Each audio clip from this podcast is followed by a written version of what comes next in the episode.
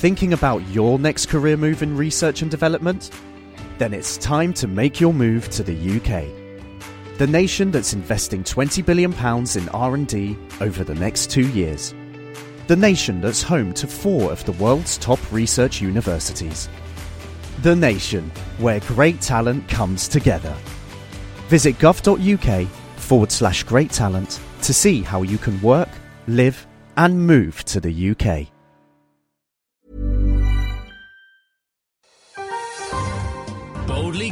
Where no science show has gone before. The Naked Scientists. This week, a new way to save the threatened tuna, the discovery of a new clot busting system that keeps blood vessels clear in the brain, and the solution to a million year old mystery on Mars. Scientists have discovered the origins of some rather strange spiral formations at the planet's north and it turns out South Poles. Hello, welcome to this week's Naked Scientists. I'm Chris Smith, and also here are Dominic Ford from our Naked Astronomy podcast. Hello, Dominic. Hi, Chris. And also Helen Scales, of course. Helen. Hello, and also this week we're answering your science questions, lots of them, because it's our science question and answer extravaganza. So stay tuned to find out whether artificial sweeteners can alter your metabolism. Can the weather cause earthquakes? And can a moon have its own moon? Plus, in Question of the Week, Diana will be tackling this delightful question. Why does eating sugar puffs make your wee smell funny? Wonderful. Well, the answers to all those and many more are on the way. And of course, if you've got a question you're burning for us to answer, we'd love to hear from you. So stay tuned and we'll give you details of how to get in touch just in a moment. Helen, thanks very much. Also, later on in the programme, Ben and Dave will be with us for another fantastic kitchen science experiment. This week, they'll show you how Humphrey Davy's famous miner's Davy lamp, the safety lamp, actually works. And if you want to have a go, you'll need a kitchen sieve, a candle, and something to light it with. If you'd like to get in touch with us here at The Naked Scientist, the email address chris at thenakedscientist.com, or you can send us a tweet on Twitter. It's at Naked Scientist. The Naked Scientist Podcast, powered by UK Fast, the UK's best hosting provider. On the web at ukfast.net. This is The Naked Scientists with Chris Smith, Helen Scales, and Dominic Ford. Helen, what have you got for us in the world of science news this week? This week we've got some good and some bad news for bluefin tuna. Some new research has pinpointed their favourite breeding spots in the Gulf of Mexico. It's good news because it means that these imperiled fish can have conservation efforts directly targeted in the right places. The problem is that they are also overlapping with areas where the recent Deepwater Horizon oil spill is happening, so really putting these fish in even more trouble. Now, using a combination of data on where tuna are caught by fisheries and studies that have tagged and tracked individual tunas, Steve Teo from the University of California, Davis, and Barbara Block from Stanford University, both in the States, have built a computer model that accurately predicted where bluefins are likely to spawn based on oceanographic data gathered by satellites and weather buoys. Now, their study, which was published in the journal PLOS One this week, showed that bluefins have a very strong preference for spawning in two particular particular hotspots of the Gulf. They, they even liken this to spawning salmon that, that come back up to their natal rivers. It seems they really come back to very similar areas and they seem to be hunting out circular, swirling water masses called cyclonic eddies. And these are cooler and more nutrient rich than warmer currents around the rest of the Gulf. Now, in contrast, the more common yellowfin tuna spawn all the way across the Gulf of Mexico, and they seem to be much more tolerant than bluefins to a wider range of environmental conditions, including temperature. So, this kind of explains a few things, doesn't it? Why bluefin, because they're so fussy, are more threatened. But how can we use this sort of information to inform survival and also conservation strategies? Right, well, I'd have to say that the threat to the bluefins comes down to the fact that they're extremely extraordinarily sought after for sushi. Um, one was sold this year in Japan for, can you believe it, 170,000 US dollars, um, about 16 million yen. So these are very, very sought after, and that's why. But one of the reasons, in fact, um, in the Gulf of Mexico, they haven't been caught um, for the last 20 years deliberately. There's been a ban on bluefin tuna fishing, but they are still caught in fisheries that target yellowfin tuna, these other fish that have different um, different habits and spawn in different areas. So the key to why this new study is very important is because it can show us where the yellowfin tuna fleets can carry on catching fish, but hopefully without catching the bluefins. Because in fact, it comes down to the practicalities even of telling the fishing boats, okay, if you can see that you're in an area where you've got conditions that mean you're likely to find bluefin tuna and therefore you might catch them accidentally, don't put your fishing lines in there go somewhere else and you still will catch yellowfins, probably, but hopefully you'll leave those bluefin tuna alone because the declines in the Gulf of Mexico are extraordinary. We're talking 80% decline in these species eh, in the bluefin since the 1970s. But like I said, it is a bit unfortunate that what we found are these bluefin hotspots that, that, that really coincide with where these oil spill has just happened. So that could really be another problem for these fish to deal with, and they've already got enough on their plates as it is. So when we buy tuna in a tin, for example, that's yellowfin. That won't be the bluefin tuna. It certainly won't be bluefin tuna unless it's a very expensive can of tuna. No, it's yellowfin. There are other smaller species too called skipjack and things like that, um, which are much less threatened than bluefin. Now, you would know you're eating bluefin. You certainly would know from the cost of your dinner, I think. And you mentioned that they're threatened because of the oil problem as well. So that oil presumably is threatening to drift into these cyclonic eddies and concentrate there thereby disturbing the breeding ground for these bluefin. That's it, and we have no idea at the moment how sensitive their larvae are likely to be to these kind of chemicals. Um, we really have no idea. Let's hope it's not as bad as we might expect, but we're just going to have to wait and see. So tuna in oil then. Sorry, Helen. Well, also uh, something that caught my eye this week was a paper in Nature. It's by a guy at uh, Northwestern University, Carson Lam. Uh, what they have done is to discover a whole new way that blood vessels have got for ridding themselves of obstructions, so called microemboli.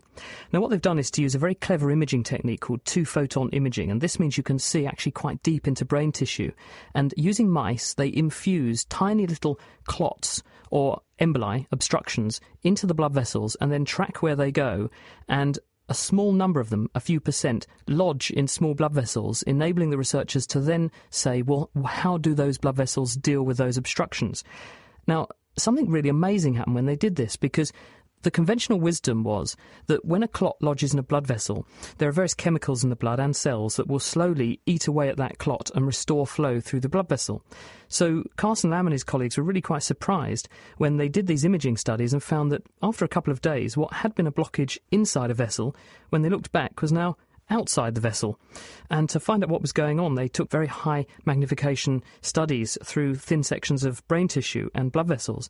And they found that wherever a blood clot was lodged in a vessel, the cells called endothelial cells that line the walls, the inner lining of blood vessels, those cells were th- sending out very thin extensions of their cytoplasm, the surface layer, the membrane of the cell, which was going round and investing, almost like a cloak, the obstruction inside the vessel. Once it was completely enclosed, the cell was then secreting something called a matrix metalloproteinase, an enzyme which opened up a gap between it and the cell next door to it, making a hole, and the cells just effectively booted the obstruction out through the hole and into the what's called the extravascular space. They put it outside the blood vessel, and this enabled the flow to come back. Now, why this is so important is that A, we'd never appreciated this can happen before, but B, there are lots of disorders which are related to the death of nerve cells which occur because blood flow to the brain is insufficient. Nerve cells are very, very sensitive to low blood flow and so called hypoxia. And what's interesting is that people who have diabetes and also people who get high blood pressure have thickened blood vessels in the brain because of those two disorders. They also are more prone to developing damage to nerve cells and dementias. So, one intriguing possibility is that the reason their nerve cells break down and die more readily under those conditions is because they're less good at clearing out their blood vessels via this route. So now the scientists are going to go and have a look and see whether or not this is applying in this condition, and it may also give us clues as to fresh ways to unblock blood vessels in future. So a very fruitful piece of research given how much of a problem stroke and other vascular injury sorts of things are. Dominic. Now, astronomers studying enigmatic grooves on the surface of Mars have uncovered some secrets about the planet's historic climate. In a paper published in Nature this week, Isaac Smith and John Holt of the University of Texas Institute for Geophysics analysed new radar images of the grooves taken by the American Mars Reconnaissance Orbiter and European Mars Express spacecraft. And what they found is that beneath each of the grooves there are indentations in all the stratified layers of deposit beneath the surface down to a depth of almost 700 metres. Now that's quite a startling result because many people had thought that these were merely scratch like features on the surface, carved out by erosion, extending down to only a few tens of metres. But we can now discard those theories because they have no, no way of explaining why the subsurface geology is affected as much as the surface itself. And a much better theory is that there's some finely balanced combination of wind erosion and wind deposition at work, which keeps these troughs remarkably stable and well reserved as new layers of material are being laid down. Because they're not small, are they, these troughs? They're I mean, they're, they're sort of Grand Canyon times 10 or something, aren't they? Huge. And they extend for 60 kilometres or so along the surface. They are huge features. And if it's right that these are um, being preserved as layers of deposit are being put down on top of them, then we can guess their age by knowing that about a millimetre of material per year is laid down on the Martian surface. And that means that they must be somewhere between half a million and two million years old.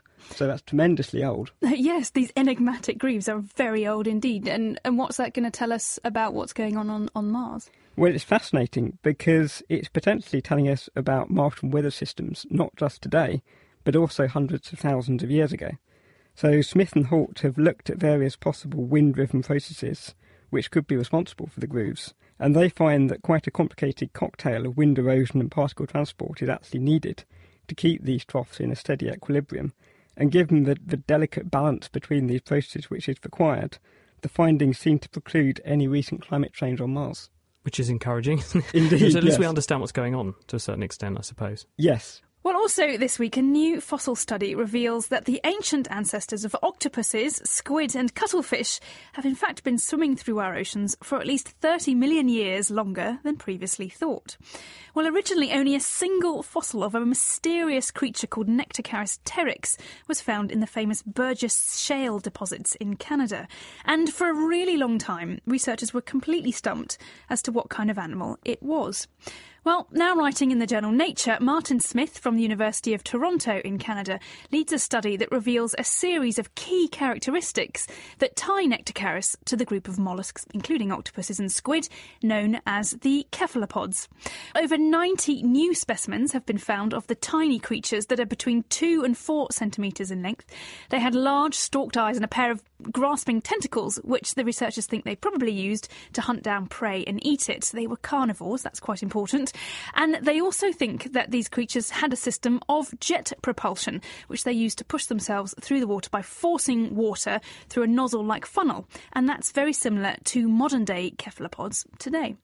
Um, evolved around 500 million years ago, and importantly, that's not long after the so called Cambrian explosion, when a plethora of complex multicellular life emerged over a very short amount of time, and that set the stage for the evolution of many of the animals we still see around today. Presumably, these would have been soft bodied in the same way as an octopus is today. So that would explain why the fossils are so hard to come by, presumably. Absolutely, and that's why the Burgess Shale is such an extraordinary collection of fossils because there are lots of soft creatures that are very difficult to normally fossilise, but they've been just the right conditions set for them to be able to fossilise, and they've found a lot more of these little soft bodied, tiny creatures. And in fact, we think we even know how these little Nectocaris creatures died. Um, their gills are choked with fine deposits, telling us that they probably succumbed to an underwater mudslide, and that's what brought them to an end, as well as what's fossilised them and and left those remains to show us 500 million years later that in fact um,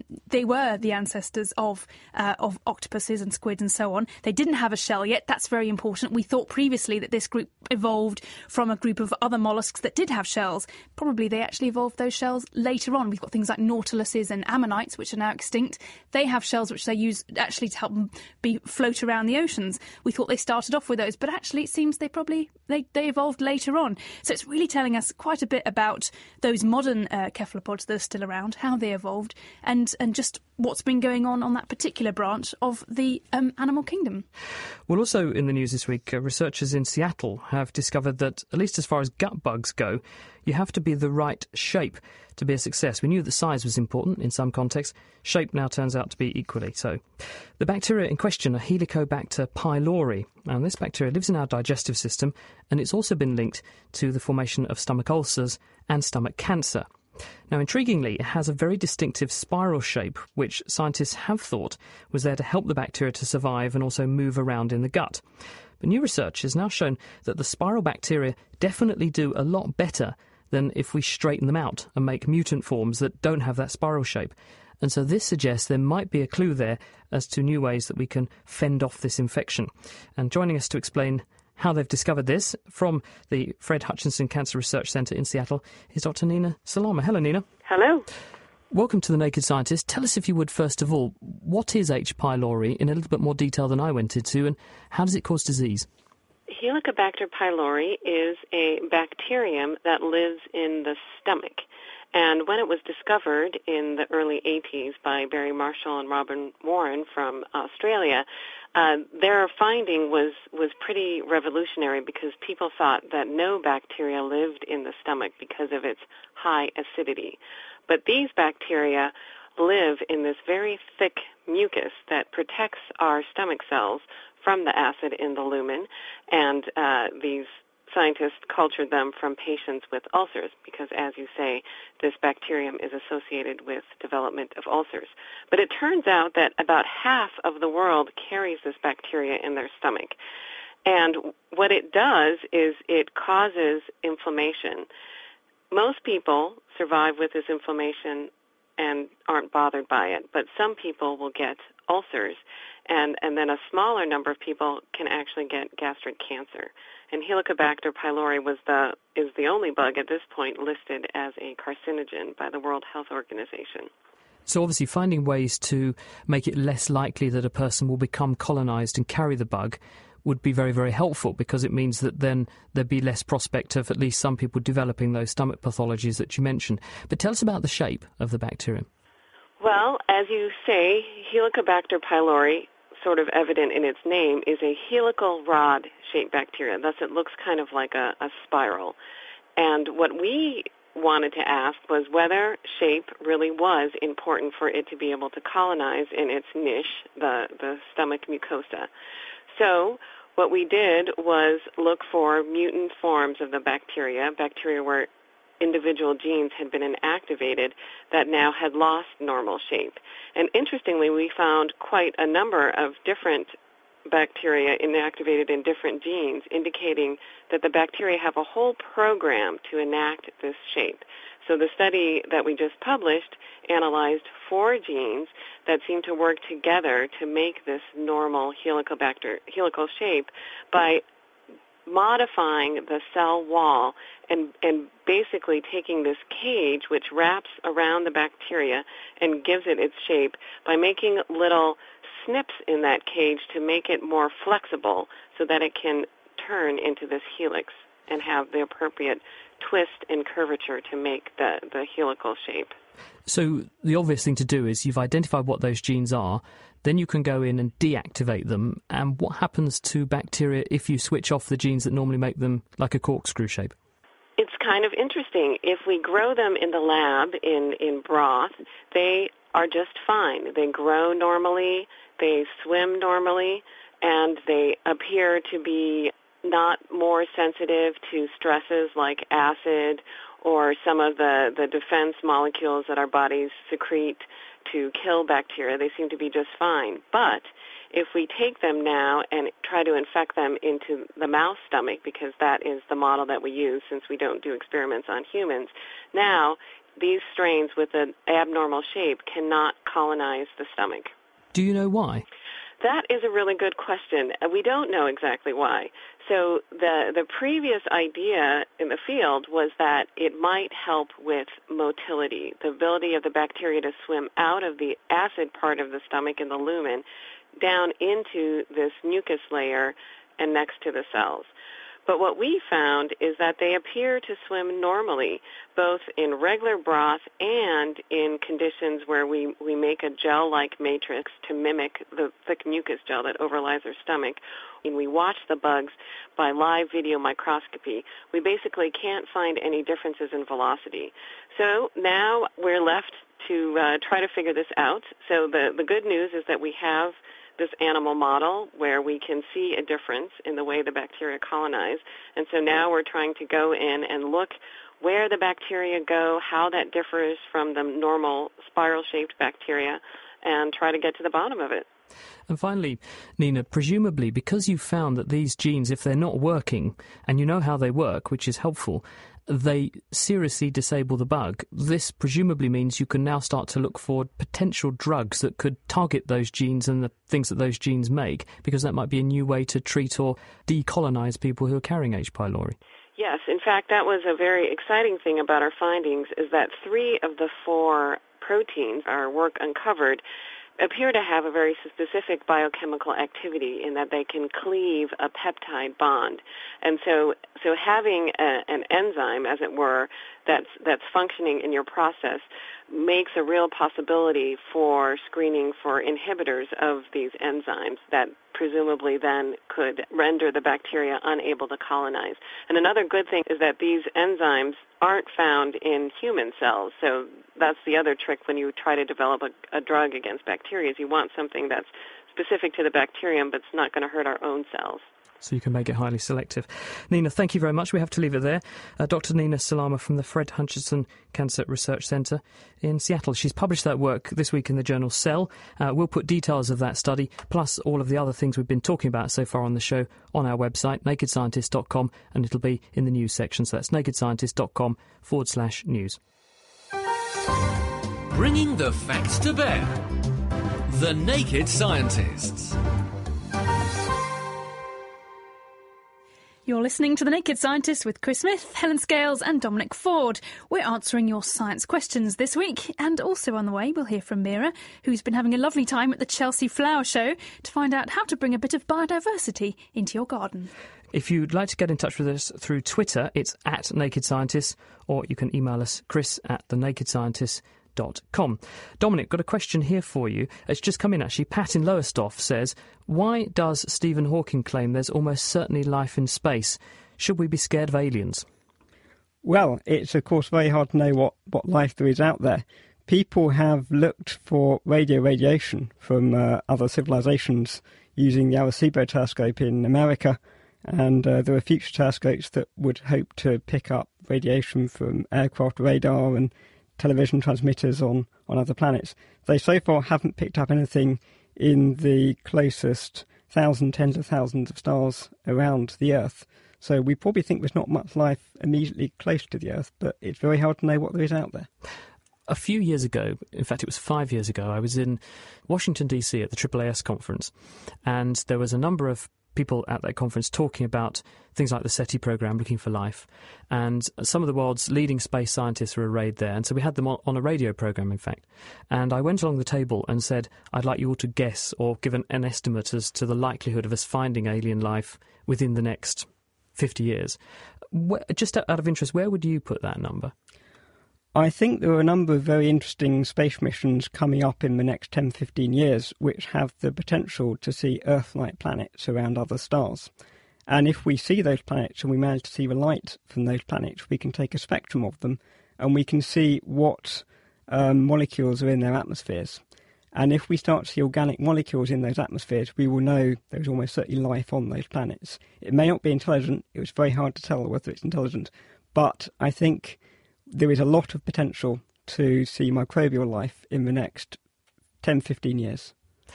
Whether or not you'd call life on Earth necessarily intelligent is also open to debate. Depends where you look, I think, Dominic. Thank you very much. Helen. Right, well, before we get into more of your great questions, here's Ben and Dave explaining what you'll need to do to try this week's experiment. For this week's Kitchen Science, we're going to be doing an absolutely beautiful, really simple demo, which was done by Sir Michael Faraday in his Christmas lectures. Faraday is an incredibly well respected, well renowned, and influential scientist known for things like the dynamo and the very first motor. But what were these series of lectures about? Well, 150 years ago, he was doing the first set of Christmas lectures, and he called them the chemical history of a candle. So it was all about how candles work and how flames work, and generally, in fact, how people work as well. So for this experiment, we don't need to build a dynamo or a motor, anything like that, but we're going to be demonstrating something with a candle. It's very, very simple. All you need is a candle and a bit of mesh, so a metal sieve will be absolutely fine. So what do we actually need to do? We're putting a sieve in a candle. I guess the candle needs to be lit. That's right. You want to get the candle upright, nice and stable. Ideally a candle which produces a nice big flame. You want to light the candle and then put the piece of gauze or sieve over the top of the candle flame move it through the candle frame up and down, have a look at the candle flame, and have a look above the candle flame, and if you see if you see anything strange happening. So when we put a sieve into the flame of a candle, we're looking at the flame itself to see if we see anything unusual there, but also above the flame where we might see smoke or something like that. Yeah, have a look carefully at that smoke and see if anything changes. So get your candles lit and get your kitchen sieve into the flame. Let us know what happens, and we'll be back with more later on in the show. Fantastic. Thanks, Ben and Dave. If you want to let us know what you think you'll see or what you will see, then uh, place a metal gauze into a, a, candle flame and let us know. Tweet your experimental results to at Naked Scientists, or if you want to give us a bit more detail, why don't you send us an email, chris at thenakedscientist.com it really is a beautiful experiment, and it does show something very important historically, as we'll hear from Ben and Dave later on in the programme. Thank you very much, Helen. Lots of questions coming in. Ricardo Hernandez Lopez says, Do bacteria grow over soap? The answer is actually Yes, they can, because soap isn't actually very toxic for bacteria. The reason that washing your hands with soap and water works so well to decontaminate them is actually the physical decontamination. When you rub your hands together, the soap helps to prise away various oils and other layers from the skin that the bacteria are clinging to, and it therefore detaches the bacteria. It's not actually being necessarily antibacterial. Now, some soaps will kill bacteria. The majority don't because the bacteria have got quite a tough cell wall around them, so they're resistant, but it's the physical washing that gets rid of them. One interesting thing, though, when we've had lots of outbreaks of winter vomiting disease, the norovirus, you see lots and lots of these alcohol dispensers springing up all over the place saying, clean your hands, this will help to stem outbreaks of norovirus. Actually, norovirus doesn't have around its outside an oily bag which can be attacked by alcohol. It's a very tough little protein husk that the virus is made of. And as a result, the virus is completely immune to alcohol hand wipes. And therefore, all you're doing when you're using alcohol is you're producing a pure culture of norovirus on your hands. Soap and water, on the other hand, does work. So the best thing to do always wash your hands. Helen. Well, that is rather lovely. But I just wanted to ask um, I've always wondered if you go to a public loo and there's a nasty bit of soap sitting on the side and you think, ugh, is it better to use that soap if it's covered in bacteria or, uh, and, you know, and wash your hands and, and rub off your own bacteria or should you leave it alone? What do you think? This is a bugbear of mine, actually, because when you go to public conveniences, the first thing you have to do to get into them is, is open the door, of course. And the door's always open inwards. You can push the door open, which means you don't have to touch any part of it. But when you're coming out again, you have to touch the handle on the, the door of the loo, then you've got to touch all over the taps, and then you've got to touch the door handle to open it and pull it inwards again. Now, okay, lots of people will be good in the toilet, they won't make a mess, but they will also wash their hands diligently afterwards. You then go out, leaving the toilet with clean hands, but you touch the door handle that the one in a million people who hasn't washed their hands, has just touched and decorated with a nice culture of bacteria of fecal origin, probably, but also other things are possible, and it's now on your hands which were nice and clean, so there's no other bugs there to compete with them. So now you've got a nice pure culture of pathogens all over your hands. Why are the doors not organised so that you can push the door open on the way out, or have some kind of automatic door, or more lavatories these days are getting themselves organised so that, that you sort of go around a, almost like a maze to get out, but it means you don't have to physically open external doors to get out and touch surfaces, because that's how these bacteria spread. It, it's touching surfaces. So to answer your question, you will pick up bugs when you touch surfaces, including the soap dispenser. And this is why in many places where medicine is done, doctors' surgeries, nurses' rooms, and so on, you'll see that the taps have these long wings on them. And this is so that you can actually close them off with your elbows rather than actually having to physically touch them with the thing you've just washed. So, sorry, Helen.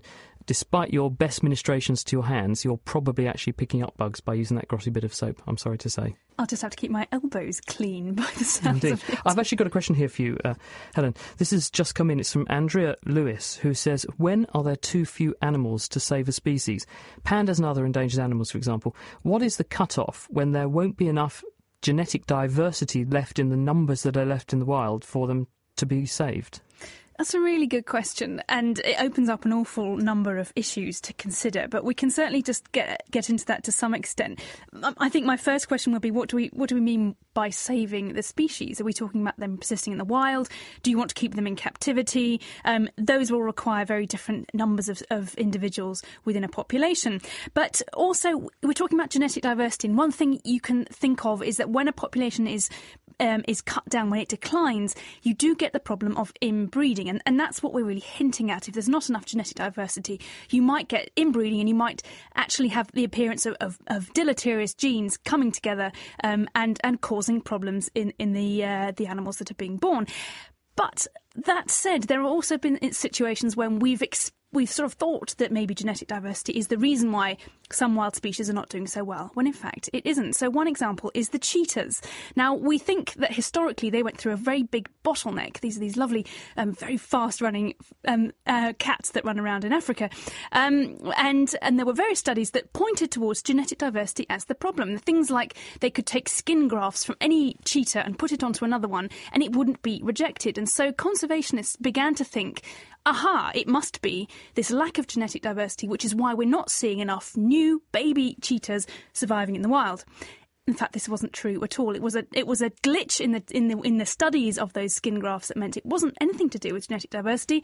It was because lions were eating um, the baby cheetahs and I think hyenas as well. So they were being predated upon by other animals, and when they were in areas where these weren't, they were doing fine. So it's a tricky thing to think about. You can also think about well, in fact, the island of Madagascar was colonised by just a handful of different mammals, so they had very low genetic diversity. It doesn't necessarily mean a species species is going to go extinct. It's all about lots of different factors that affect whether or not it's going to survive in the wild, which I think is what really we're talking about is are they going to survive and can we try and stop extinctions from happening? And there are lots of things we have to consider. And as we heard last week um, when we were talking about Tasmanian devils, actually being a bit inbred can be dangerous for another reason because then when you get something happening as the devils have, which is you've got a, a line of cells which become cancerous, they can then go from one animal to the next, almost like an organ graft, which are accepted and not rejected by the immune system of the recipient because they're so inbred. So I think there are dangers of, of a dwindling population. But thank you very much, Helen.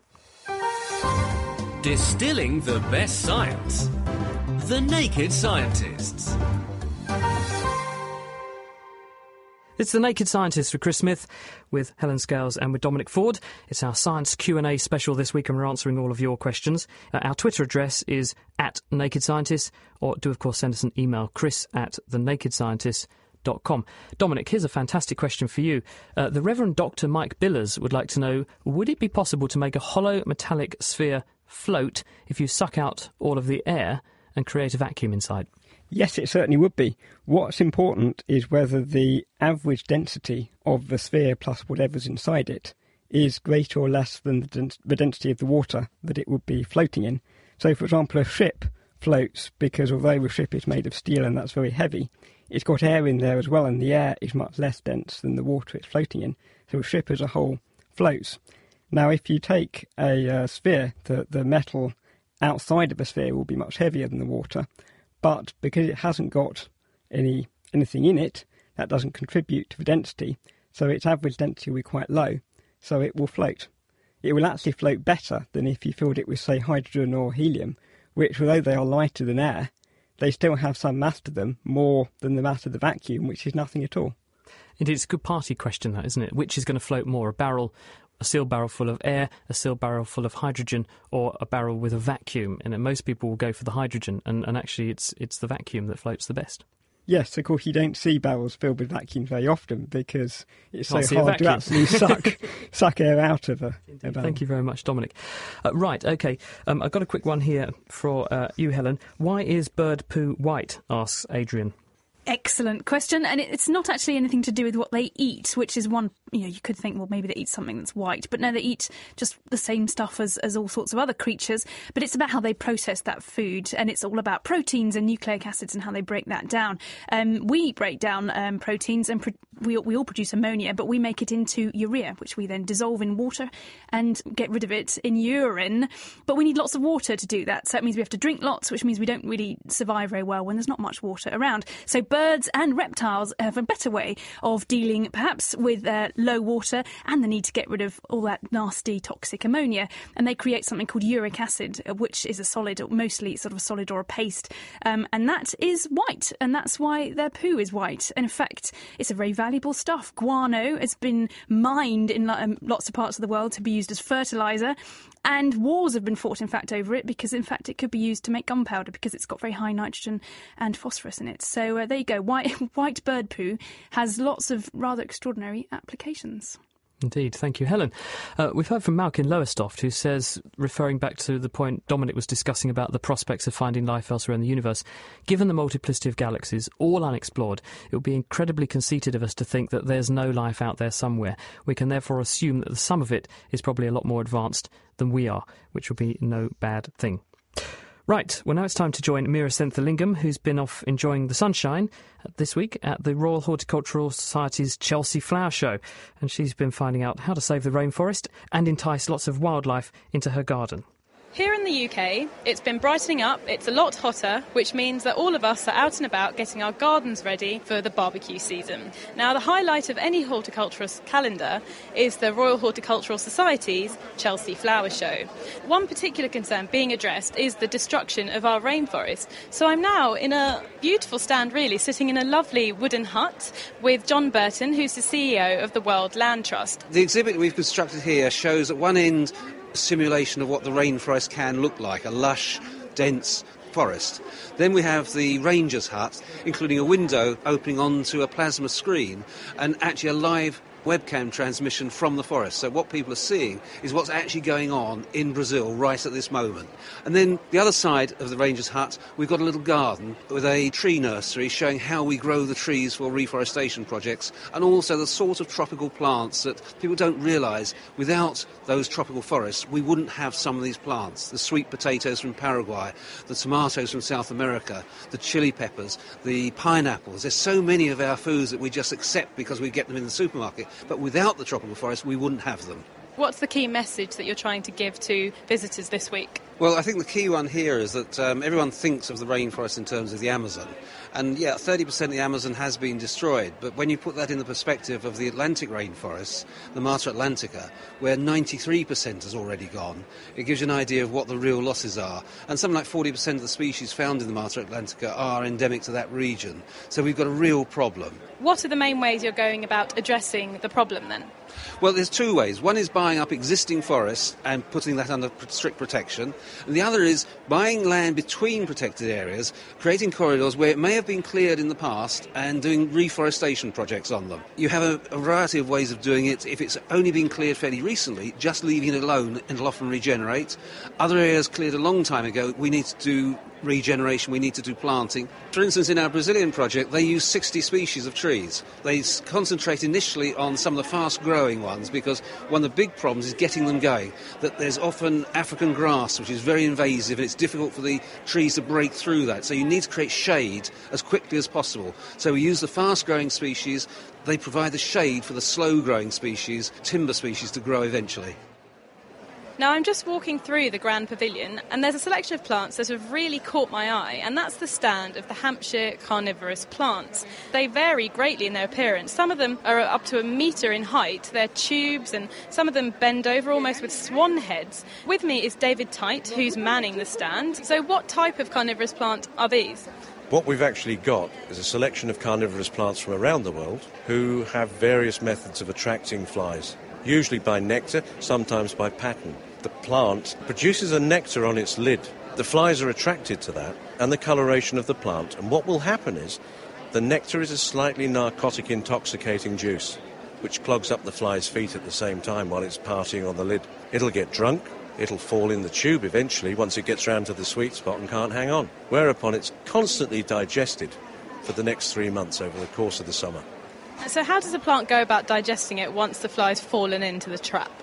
What it needs is the vibration and the movement, at which point it releases an enzyme through the wall of the tube on the inside. That's very similar to the enzyme within our stomachs, which break down the soft tissues in the fly that the plant then reabsorbs through the walls of the inside of the tube. Therefore, getting its nutrition. Right, trace elements absorbed, plant has a sleep through the winter, wakes up again next spring and does it all again.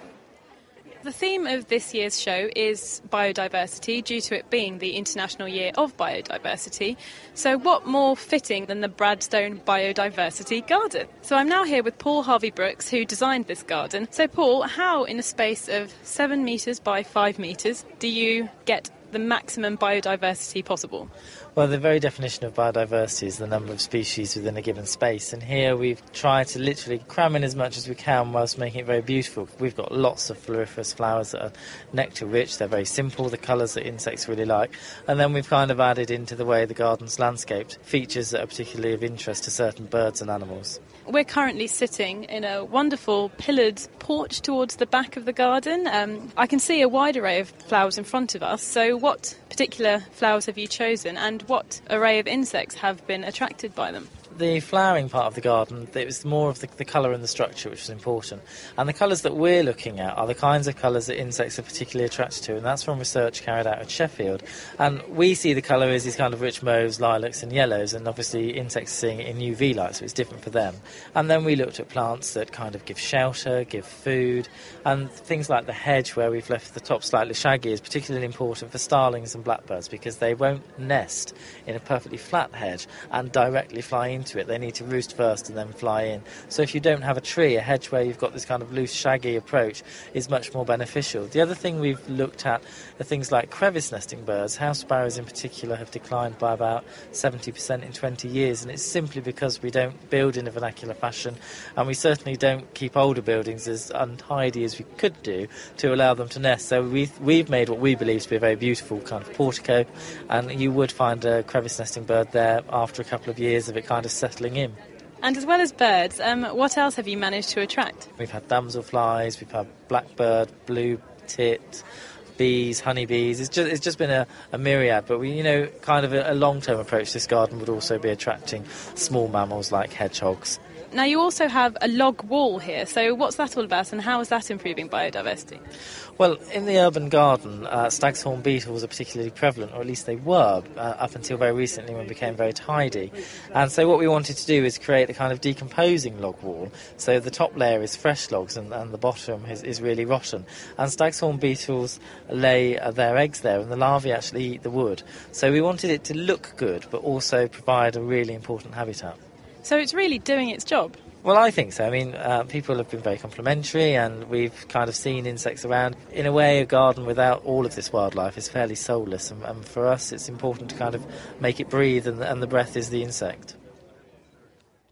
That was Paul Hervey-Brookes, who designed the Bradstone Biodiversity Garden at this year's Chelsea Flower Show. And before him, John Burton, CEO of the World Land Trust, and David Tite from Hampshire Carnivorous Plants, talking to Meera Senthilingam about how to help our environment, from the rainforest right down to our own back gardens. Right, well, I've had a question from W.H. Rogers who wants to know is there any connection between high tides and earthquakes? Chris, what do you think? Sounds a bit bizarre, doesn't it, to think could the sea be causing earthquakes? But actually, the answer is yes, it possibly could. Now, it's a slightly indirect answer to this, but there was a paper that came out. It was in the journal Nature, and it was last June, and it was by a US geologist who's called Selwyn Sacks, and a researcher also in Taiwan. Taiwan's interesting because it's got a very, very rapid rate of tectonic plate movement. Plates there are moving and colliding at the rate of about 15 centimetres a year, which is a huge amount of movement. And this means that where you have faults, you have enormous amounts of energy being stored up. So Selwyn Sacks and his colleagues were measuring strain energy. They were putting strain gauges into the ground there to measure how these faults are moving and storing energy over time. What they were really surprised to see was some rather weird recordings on their strain gauges at certain points. And what they found is that they were seeing the arrival of typhoons, these big tropical storms associated with very low pressures. So normally when a low pressure moves in over land, what happens is that the low pressure makes the land swell up a bit. So their strain gauges were recording that. The land was swelling up. But sometimes, instead of the land swelling up, they actually found the land shrinking. And the only way they can explain this is if there's been an earthquake, a so called slow earthquake.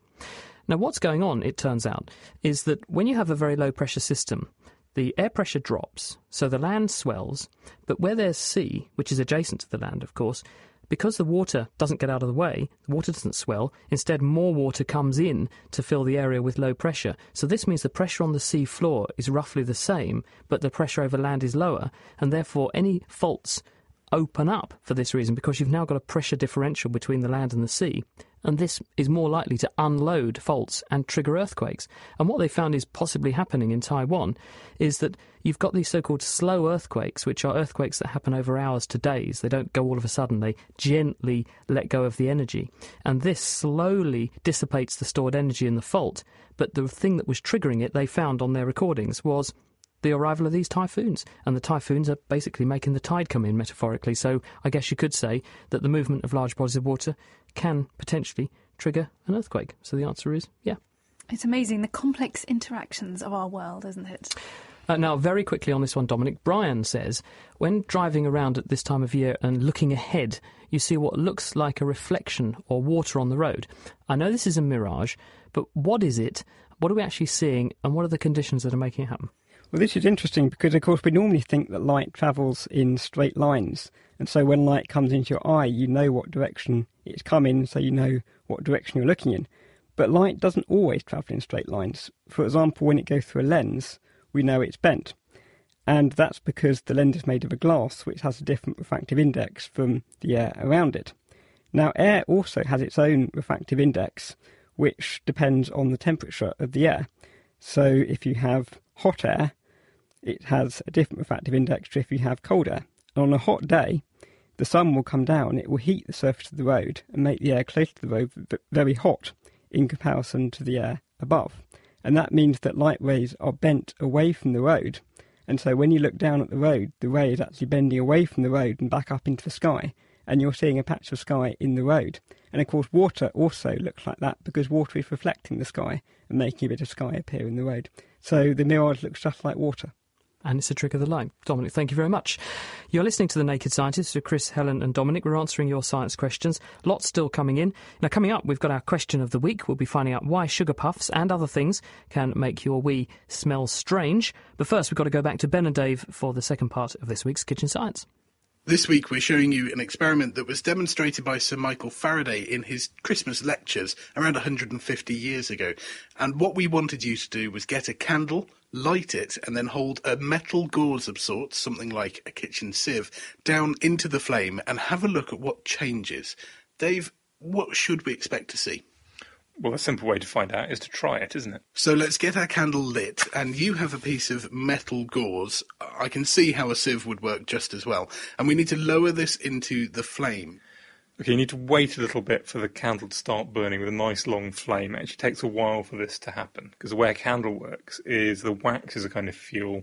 Most candles are actually made out of a wax, which is very, very similar to petrol, basically longer molecules than petrol that actually won't burn as a solid or even as a liquid.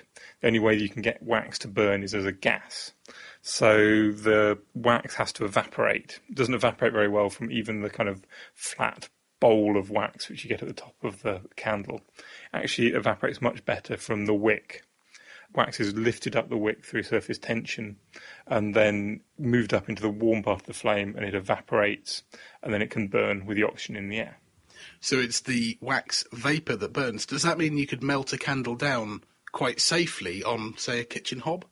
Yeah, and it shouldn't burn unless you get that wax hot enough to start boiling and evaporating, at which point you'll get a huge bucket of flaming candle wax, which I have done in the past, but I wouldn't recommend. Right, so this is clearly the safer way to do it. So once the flame is big enough and burning quite steadily, we need to lower the gauze into the flame. And what should we see? So if we come over the top of the flame so we can look down on it, and if I lower the gauze over the top, something rather wonderful happens. Well, the first thing I notice is there's some black smoke, and you seem to be sort of squashing the flame down. The flame itself doesn't get through the gauze.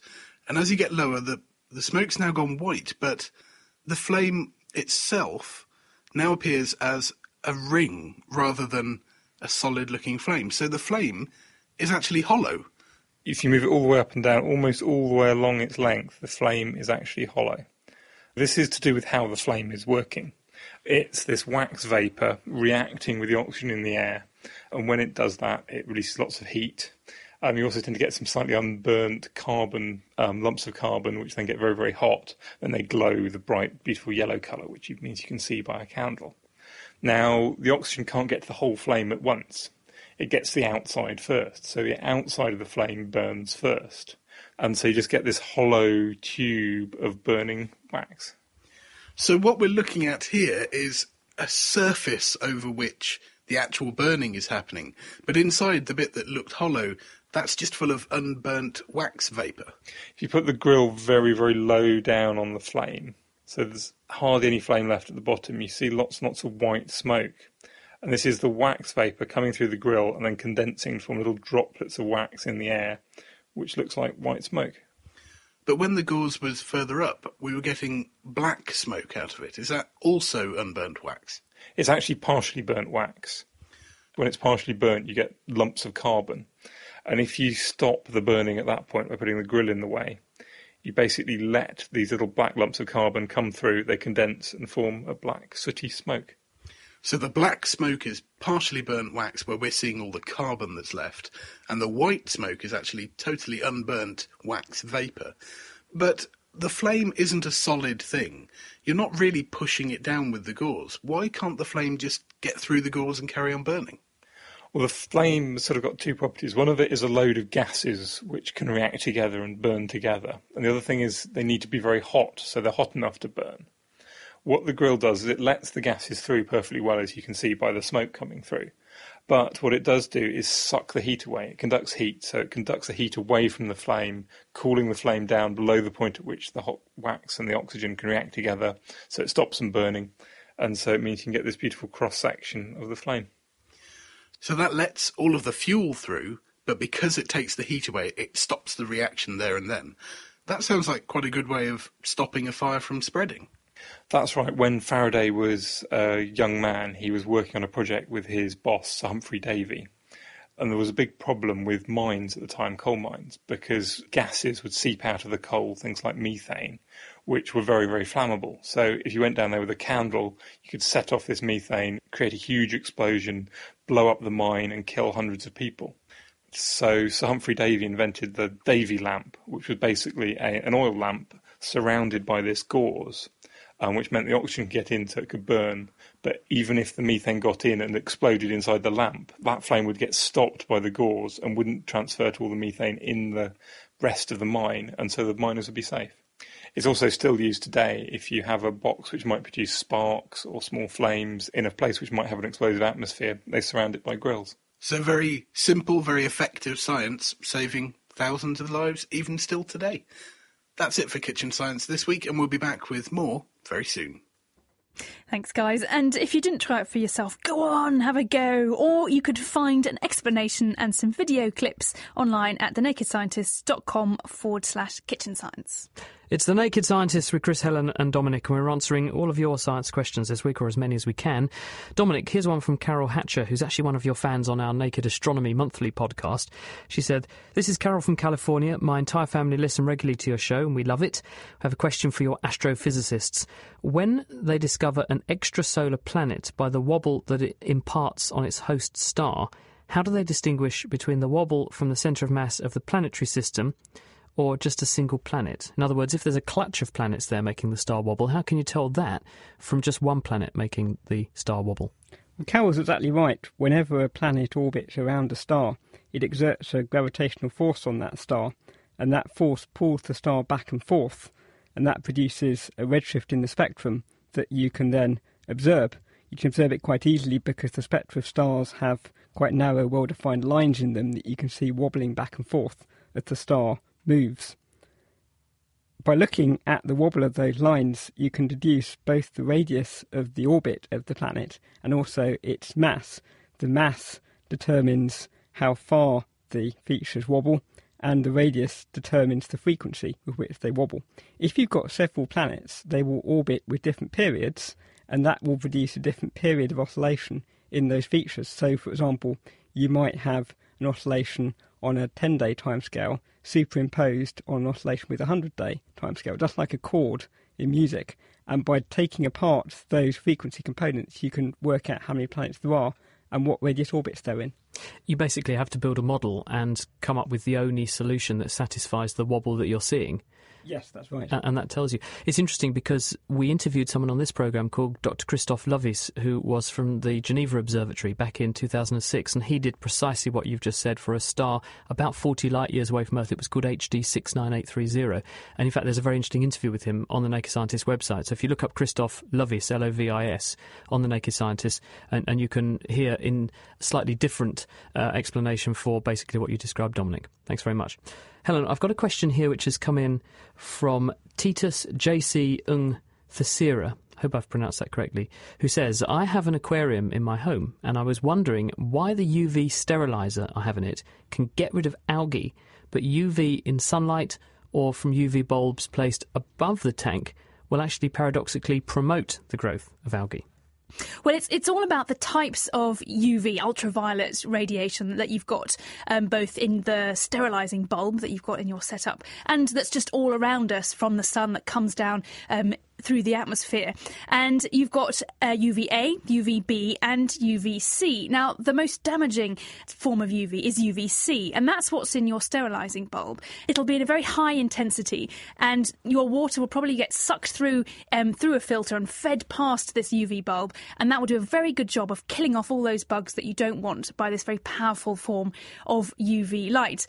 But the UV light that's around us naturally from the sun or even from a light bulb above your tank, that UVC will be very easily blocked by the water. Because it's so short it actually gets very easily disrupted and it won't actually make its way very far into the water. And that's why nothing in the tank really gets affected by it. Um, so you need that very concentrated intensive burst of damaging uv to keep the water clean. But otherwise you know we do very fine with with uv that bounces around in in the room and and we're okay because the stuff that we're normally seeing is a little bit of UVA, bit of UVB, and we have an ozone layer which is really good at excluding most of the UV, including that UVC. So, in terms of sunlight, for the most part, we're we're protected. Mostly protected. Obviously, we still can get burnt by A and B, um, and different sun creams can do that. But uh, in terms of the life that's in your tank, I think the water is enough to keep them safe from any bombarding UV light that's coming in from the surface. Most filter systems have a little bioreactor in the bottom as well. We have lots of bits of plastic and things with a high surface area and good bugs that you like grow on there. And then after the water's gone through the sterilizer, which wipes everything out, including the algal cells, it then goes through this bioreactor in the bottom of the filter, which then reseeds back into the water good bugs as well as consuming some of the organic content, which is how these filters actually work. Absolutely. Right, I've got a question from Alan in Durham who wants to know why is it that most parts of our body can be repaired if we get them damaged, but that doesn't seem to be the same case for our hearts? Well, it's not strictly true that most things can repair if they're damaged. Some tissues can replace lost cells, so if you cut yourself, graze some skin, it will grow back. But if you have a more catastrophic injury, then without the scaffolding of tissue there to support the growth and new stem cells there to provide a supply of new cells, then tissues and complicated organs cannot repair themselves. The key thing really is in this word stem cell, and the heart does appear to respond very badly to injury. If you have interruption to the blood flow of the heart by blocking a coronary artery, consequently, the muscle that's supplied by that blocked artery is starved of oxygen and it does die. And the heart does not heal by repairing and replacing the lost cells. In a human, the heart heals by producing fibrous tissue and you get a scar. That, of course, can't contribute anything to the pumping ability of the heart and so it increases the risk of things like heart failure. But not all animals are like that. And in fact, uh, researchers, including Kazu Kikuchi, who published a paper in Nature uh, in January of this year, they found that zebrafish, in fact, can regenerate almost a third of their heart. If you cut away a third of the left ventricle, the main chamber of the heart, the equivalent of that in the zebrafish, then the zebrafish will regenerate a whole new heart. And they thought, well, if we can work out what they're doing, perhaps we can work out how to make humans better. And what they did was to use a specific construct so that they could turn on a gene just in heart muscle cells that labelled those cells with a glowing green colour. They then injured the heart and watched to see what happened as the heart repaired. Their theory was well, if stem cells are coming out and repairing the damage and they're nothing to do with the muscle, then the heart will just make a new muscle and they won't glow green. If the muscle cells themselves in the zebrafish heart are repairing the damage, then you get a glowing green heart. that's exactly what they saw. So, what this tells you is that in these fish, when you injure the heart tissue, unlike in a human, the muscle cells respond to the injury by doing what's called de differentiating. They make themselves less specialized, they become more stem cell like. They then divide lots and lots of times to make a big pool of cells that then grow to the right places, wire themselves up, and then turn back into muscle cells to repair the damage. They have found some genes, including one called GATA4, which seems to be turned on to do this process and is also used when the heart is developing in an embryo in the first place. And this suggests if we can work out how to do this, it might be possible to trick human heart cells to do the same thing and therefore turn into stem cell like cells in the heart that's been injured and therefore repair a damaged area, not with a scar, but with healthy, fresh muscle again. It's extraordinary what we can learn from other members of the animal kingdom that will hopefully help ourselves in some of the problems that us humans have to deal with. Well, exactly, and I think this this shows you how useful having something like a little fish is because fish are very cheap, they're very easy to look at, and these fish are transparent, which means that you can grow lots of them in a little tiny dish and see exactly what's going on inside them with simple microscopy, and this then informs other biology of much more complicated organs like rats and mice and ultimately humans. So it's making a very, very simple model of a complicated problem and just distilling out what the crux of it is so we can hopefully find some answers. Emilio Romero wants to know Do sweeteners alter metabolism? I should just explain that he's a keen runner and he read somewhere that athletes maybe shouldn't should avoid aspartame and sucralose um, when they're working out uh, because it can interfere with your metabolism. But they didn't say why. Is that really the case? I've seen some studies where they have looked at children who are, and also young juvenile rats who are being fed sweeteners or normal sugar. One suggestion that some people have made, I'm not sure whether the evidence for this is robust, but it sounds plausible. If you feed juvenile rats on sweeteners, what happens is that the brain begins to misinterpret how many calories there really are in sweet things, and it gets used to the fact that when you eat something which tastes that sweet, and you don't get any calories for it, if you then do get into a situation where you can eat some sugary food, real sugar, sweet stuff, you then tend to overeat because the normal metabolic gate that would say, I know how many calories I've taken in now because when I take in this level of sweetness, I normally get this number of calories, that's been thwarted by eating the sweeteners, and as a result, it can lead to overeating and weight gain. And there's some evidence that people who are on these things for longer periods as children may then develop a habit or a sweeter tooth when they're older. But as I say, I think it's speculation. I'm not sure how plausible it really is. Interestingly, there's a paper that's come out this week. It's by Jay Slack, who's uh, over in America. They're actually looking at the bitter taste associated with sweeteners because you know when you eat something like saccharin, it, it has an, an, aftertaste. And they've found a, a, chemical that they call GIV3727. The reason they call it that is because the real name of the molecule is 4,223 trimethyl cyclopentyl butanoic acid. Try saying that when you've had more than a sweetener. And uh, this blocks the receptor for bitter taste buds, so you could call it a bitter blocker. And uh, as a result, things that were bitter tasting now taste sweet. So you can associate or accompany your sweetener with that molecule, and they've done it on humans, and people stop tasting the nasty bitter taste and they only taste the nice sweet taste. So isn't that nice? That is good because I think sweeteners are disgusting. I can't stand them. Dominic, here's one for you. Jeff says, Can a moon have a moon? So, in other words, if you've got a moon orbiting a planet somewhere in the solar system, uh, can that moon itself have a moon? Well, yes, it could. Among astronomical bodies, there's quite a long hierarchy of bodies orbiting around other bodies. Of course, the moon orbits around the Earth and the Earth around the Sun. But the Sun itself is orbiting about the centre of the Milky Way galaxy and that itself we think is orbiting around within a local group of galaxies, and that we think is part of a larger supercluster of galaxies. So you can certainly add another step to that hierarchy and put a body into orbit about the moon, and that is, of course, what we did when we went to the moon and we sent the Apollo spacecraft to the moon. However, each step of the hierarchy tends to be less stable than the previous step.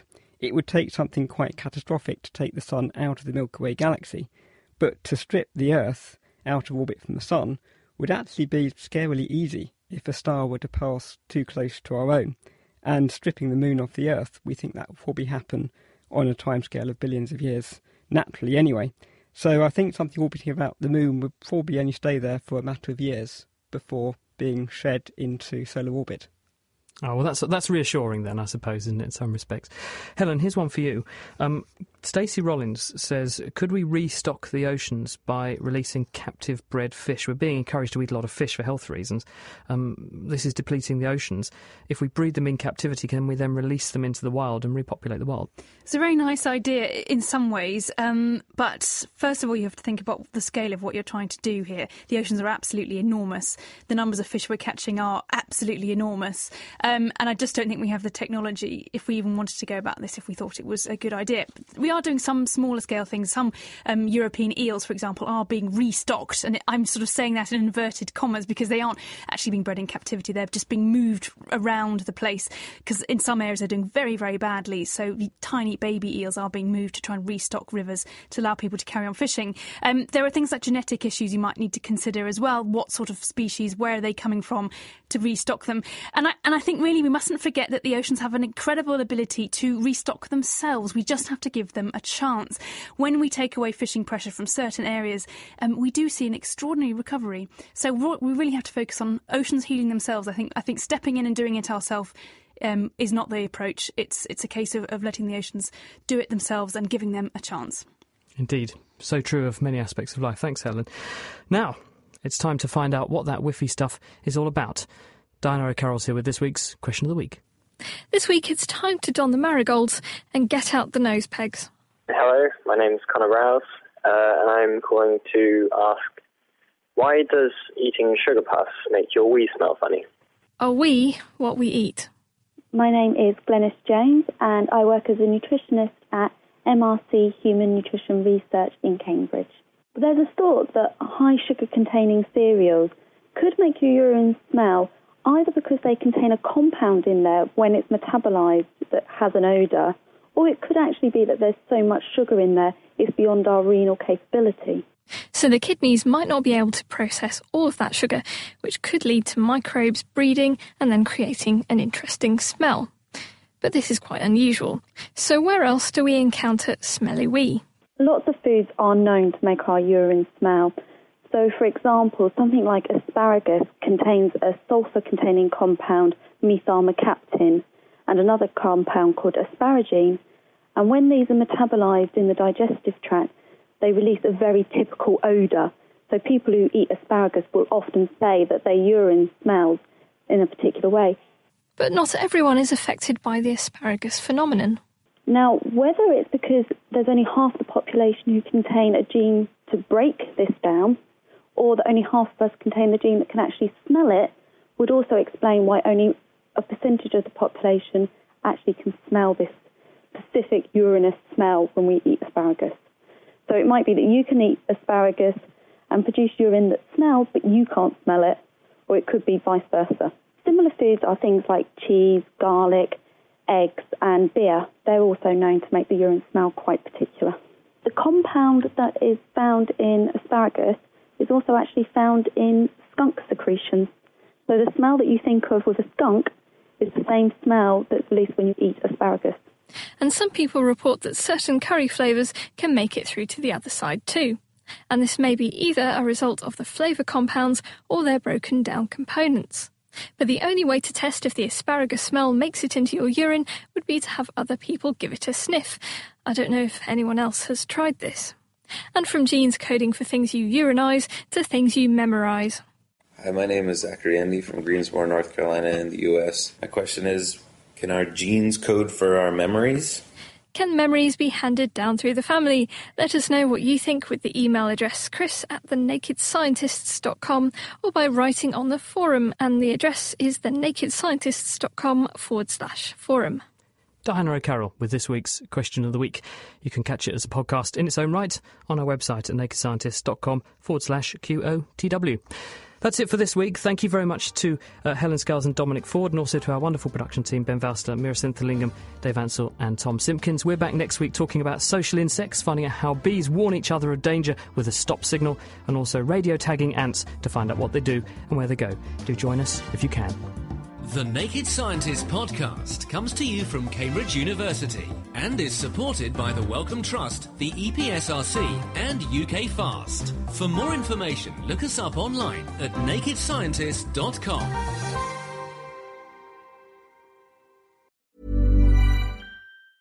Thinking about your next career move in research and development? Then it's time to make your move to the UK the nation that's investing 20 billion pounds in R&D over the next 2 years. The nation that's home to 4 of the world's top research universities. The nation where great talent comes together. Visit gov.uk forward slash great talent to see how you can work, live, and move to the UK.